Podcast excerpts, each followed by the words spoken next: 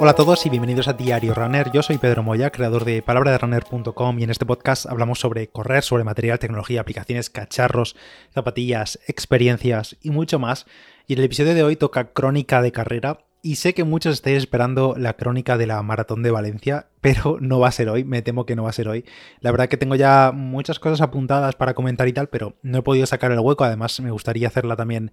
en vídeo y bueno, como la semana pasada hubo festivos, eh, viajes y demás, hubo lío, no he podido hacer todavía la crónica de la maratón de Valencia, aunque ya sabéis prácticamente todos los que me seguís por Instagram o por Strava y demás, que el resultado no pudo ser mejor con esas 2 horas 48 minutos de tiempo en meta, 48, 50 y pico segundos súper satisfecho, no había comentado nada todavía por aquí por el podcast y ya os podéis imaginar la alegría de que por fin haya salido el día que tanto esperaba en la distancia de maratón y que por fin eh, esa, mi tiempo en esa distancia se equiparase un poco al de las distancias que tenía, perdón, al, de los tiempos que tengo en las distancias menores, quería decir. Así que, pues eso, súper contento del resultado, de cómo cerrar el año eh, con esa gran maratón de Valencia, pero como digo, este episodio no va a ser sobre la maratón de Valencia, sobre esa crónica, que os la dejaré, espero, en los próximos días, sino que eh, unos días después, o sea, después de la maratón, la recuperación por suerte ha ido súper bien, la verdad, creo que es la la vez que más entero he estado después de una maratón, evidentemente con cansancio normal de haber acabado una maratón en 2 horas 48 o bueno, simplemente haber hecho una maratón, que ya sabéis que pues es un buen golpe para el cuerpo, pero el resto de la semana tras la maratón He recuperado sorprendentemente bien, cero secuelas en cuanto a molestias, en cuanto a dolores raros, en cuanto a sobrecargas excesivas, simplemente bastante cansancio general prácticamente todos los días. Y en el caso de las piernas, lo que más afectado tenía eran los cuádriceps, como mucha fatiga, sobre todo los primeros días que corrí, porque el lunes sí que hice descanso total. Bueno, creo que fui al gimnasio sin recordar, pero prácticamente no hice nada, hice solamente parte superior. Pero el martes sí que miraba, iba a salir a correr a trotar y dije, vale, pues te acompaño, la acompañaba y si me encontraba muy fatigado o veía que pues tenía alguna molestia al empezar a volver a correr, que al final solo habían pasado como 48 horas desde haber corrido la maratón, pues me paraba y la acompañaba en bici o lo que fuese, pero no, eh, también me encontraba, o más que también eh, no me encontraba mal, tanto que hicimos 16 kilómetros el martes, es decir, 48 horas después de la maratón, hicimos 16 kilómetros con un bloque que se hizo ella y yo la intenté acompañar, pero me iba dejando atrás a 4.20 y pico, 4.30 eh, un bloque de 3 kilómetros. En total fueron 16 kilómetros a 5.16 de media y pues eso, muy sorprendido con la recuperación porque fue súper bien, pues me daba pie a pensar que la carrera que tenía el siguiente fin de semana, porque siete días después de la maratón tenía 10K, un 10K en Bigastro, en la Joaquinesca que se suele llamar aquí, la carrera que se realiza en Bigastro, un 10K y 5K. Yo ya estaba inscrito desde hace muchos meses porque mm, aunque no sepa si, va, si voy a correr cuando me inscribo en septiembre, simplemente por el hecho de apoyar a la organización, a la Peña San Joaquín, que son los que organizan la carrera y simplemente pues, pues por apoyar la iniciativa de la carrera en el pueblo y demás, pues siempre me inscribo. Además, creo que este año fue incluso el primero en inscribirme y estaba inscrito al 10K. Y evidentemente, si no acababa la carrera, la maratón, con molestias o lesionado o algo así, pues iba a participar de un modo u otro. Pues bueno, viendo que el martes pude hacer esos 16 kilómetros, después salimos, creo que fue mm, miércoles o jueves, hicimos otro rodaje, casi 11 kilómetros a 5.22. Y yo ya me encontraba un poquito mejor, aún así, bastante fatigado, como digo. Y luego, por último, el sábado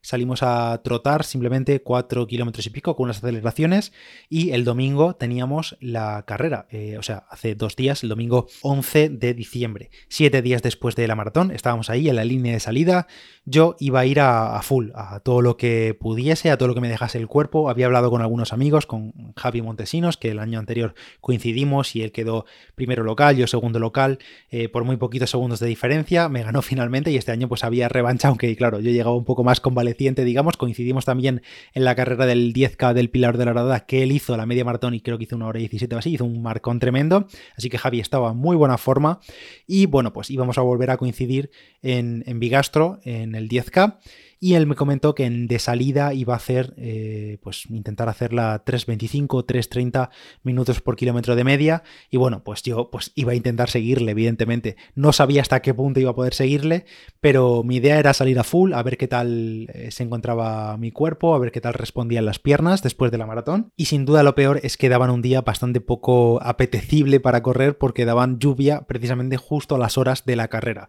Había bastante cambio de previsión los días previos, que si llovía, que si no llovía, que si simplemente muy nublado, que si fresquito y tal, pero al final amaneció el día lluvioso el domingo y precisamente durante la carrera, eh, entre las 10 y las 12 o 10, 11, fue cuando más agua cayó y nos tuvimos una carrera pues terrible en cuanto a condiciones porque llovió sin parar y por supuesto todo lleno de charcos, de, de meter los pies hasta, hasta enteros, hasta el tobillo y qué remedio vamos. Al principio intentas esquivarlos un poco los charcos, pero luego ya te da todo exactamente igual y acabas metiendo el pie donde sea porque claro, cuando llevas gente alrededor corriendo y tal, no puedes elegir la trazada siempre que quieres. Y bueno, pues una vez ya calados hasta los huesos, pues eh, del todo, básicamente. Así que no iba a ser para nada una carrera fácil. Y antes de contaros cómo fue la carrera en sí misma, os hablo del patrocinador del episodio de hoy, que vuelve a ser BP. Y es que BP vuelve a tener grandes noticias para todos los conductores, porque cuando vayas a repostar a sus estaciones de servicio podrás tener un ahorro de hasta 40 céntimos por litro en Península y Baleares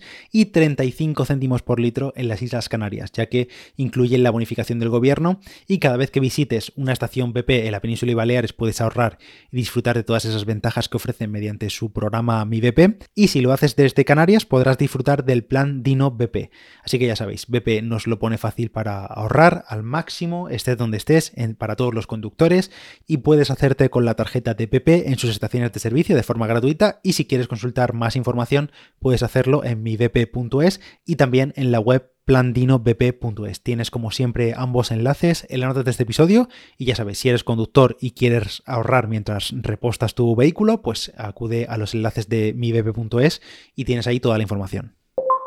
Y ahora ya sí, os cuento cómo fue la carrera, el 10K en Bigastro, la Joaquinesca 2022. Iba a hacer el 10K como ya he comentado y bueno, pues de salida la idea era intentar apretar un poco, sobre todo los primeros metros y el primer kilómetro para colocarme bien en carrera y sobre todo porque justo en la salida hay como unos 100 mm, metros o 50 metros y hay doble giro hacia la izquierda y como iba a haber pues charcos y eh, iba a resbalar todo, las aceras y demás, pues intentar abrirme un poco de, de espacio y de, cogerme un buen hueco, digamos, en la salida para en esas dos curvas no haber peligro por si acaso había algún resbalón o algo así, que pues había bastantes papeletas por, como digo, por el agua que estaba cayendo y que estaba ya en las aceras y en el asfalto y demás. Por cierto, las zapatillas volví a confiar, volví a utilizar las Linin Feidian 3 Ultra que son las mismas zapatillas que utilicé en el 10K del Pilar Doradada, con el que conseguí ese 34, 30 y pico hace un mes, creo que fue aproximadamente, y como me dieron tan buen resultado y desde entonces no las había vuelto a utilizar, pues dije, oye, pues eh, vuelvo a confiar en ellas, la verdad no me complico, si en aquel día tuve tan buenas sensaciones, vuelvo a apostar por ellas, y oye, se portaron súper bien también, y confirmo que también van muy bien en la lluvia, porque, bueno, no tuve ningún amago de resbalón y fui bastante confiado incluso en los giros donde había calzadas em, muy mojadas y en alguna cuesta abajo que hay, una, solo una cuesta abajo que hay, pero sobre todo en el giro de esa cuesta abajo, pues muy confiado, la verdad, súper bien, mojando por completo la zapatilla y metiéndola en los charcos a tope. Lo malo, que es una zapatilla blanca especialmente blanca y con algunos colores, pero la intenté lavar cuando llegamos a casa otra vez y espero que recupere un poco su color blanco, pero me, temo que no va a quedar como estaba originalmente. Así que bueno, es un mal menor, pero me da mucha pena cuando, porque claro, con la, mierda que hay en el asfalto, al final la zapatilla se mancha muchísimo, sobre todo si son colores claros. Intenté lavarla lo mejor posible con un cepillo justo al llegar, pero bueno, veremos si queda como quedó. Pero bueno, eso, Simplemente comentario que volví a utilizar las Fade 3 Ultra, que alguno me habéis preguntado cuándo salen a la venta y creo que salen en enero, no sé fecha concreta ni tampoco el precio, ni tampoco las características de la zapatilla, porque tampoco me las han pasado la gente de Leaning, así que ya os comentaré más cuando sepa en enero. Dieron la salida a las 10 en punto y efectivamente salida muy rápida a 3.10, 3.15, una cosa así, los primeros metros, 3.05 y bueno, primeros 100, 200, 500 metros hasta ya estabilizar el primer kilómetro que salió a 3.24. Formamos al grupillo que esperaba formar. Eh, vi que tenía al lado a Carlos Díez, oyente. Un saludo desde aquí, Carlos, que luego se marcó un tiempazo e hizo podio en su categoría. También tenía ahí al lado a Javi, con el que, que comentaba antes, con el que había hablado los días previos a la carrera y que también compartimos kilómetros eh, en la carrera del año anterior. Y bueno, pues un grupillo que estábamos ahí formados, más alguno más que se había unido un poco a la fiesta y nos pusimos pues prácticamente todos a dar relevos, a 3.30 el segundo kilómetro, 3.28 el tercero, 3.24 el cuarto. 3.24 también el kilómetro 5 y eso fue el paso por eh, digamos, la meta, porque es un circuito de 5 kilómetros de dos vueltas, e hicimos el primer 5K en 17 minutos y 11 segundos. Hasta ese momento yo iba bastante bien,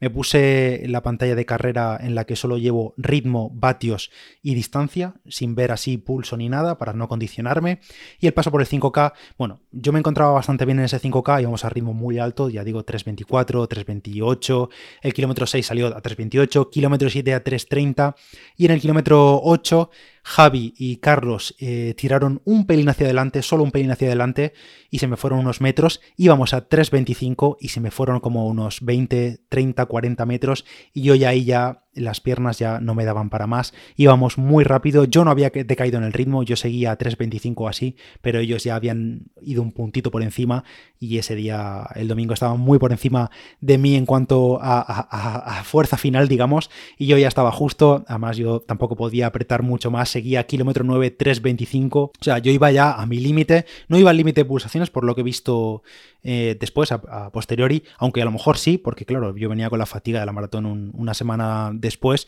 una semana previa, y bueno, pues eh, seguía estando a 3.25 en ese kilómetro 9, nos quedamos un grupillo detrás un poco rezagados, y yo finalmente adelanté a los dos chicos con los que, con los que iba, y finalmente entré a meta en solitario en 35 minutos y 34 segundos a, pues eso, los últimos metros, como a 3.20, 3.15, una cosa así. Sí que me fui, me fui fijando mucho en los vatios, porque Street me daba una predicción de 349 vatios para la distancia de 10 kilómetros, y prácticamente lo clavé. Por lo que veo aquí, los kilómetros fueron saliendo a 344 vatios, 341, 343, 339 vatios el kilómetro más lento, que fue el kilómetro 7, que lo hice a 330, o sea, imaginaros, y los últimos metros a 366 vatios, a 315, 320, una cosa así. Vamos, súper contento en ese sentido porque fui cumpliendo, digamos, el estado de forma en el que llegaba y sobre todo súper contento porque un siete días después de, de la maratón, pues oye, recuperación yo diría mejor que nunca y, bueno, pues eso, es que es súper satisfecho. O sea, no tengo palabras para describir poder hacer un 10K en 35-34, siete días después de haber corrido una maratón, de haber hecho mi mejor marca personal todos los tiempos en esa distancia, un gran esfuerzo, así que súper contento sobre todo también de correr en casa. Finalmente fui el 9, el noveno, mejor dicho, de la general, el quinto senior, quinto senior masculino y tercer local, que aquí en los últimos años siempre he pescado trofeo, porque claro, eh, locales pues somos menos los corredores y, y pesqué el tercer local, Javi hizo segundo puesto y Juanjo, Juanjo Belmonte se marcó un tiempazo espectacular creo que hizo 33 y pico, tercero de la general y primer local. Vamos, totalmente merecido, se marcó un carrerón increíble y yo pesqué ese tercer puesto local. Mirabai, por cierto, también pescó podio, que y mucha alegría por partida doble porque precisamente Mirabai también se animó a participar en el 10K, como contó en el episodio de hace unos días, el viernes que publicamos otro episodio con ella, y salió a 4.20 y pico, 4.30, finalmente hizo el 10K a 4.25 en 44 minutos y 42 segundos, y lo mejor fue la primera chica, la primera senior femenina, así que se llevó el primer puesto en su categoría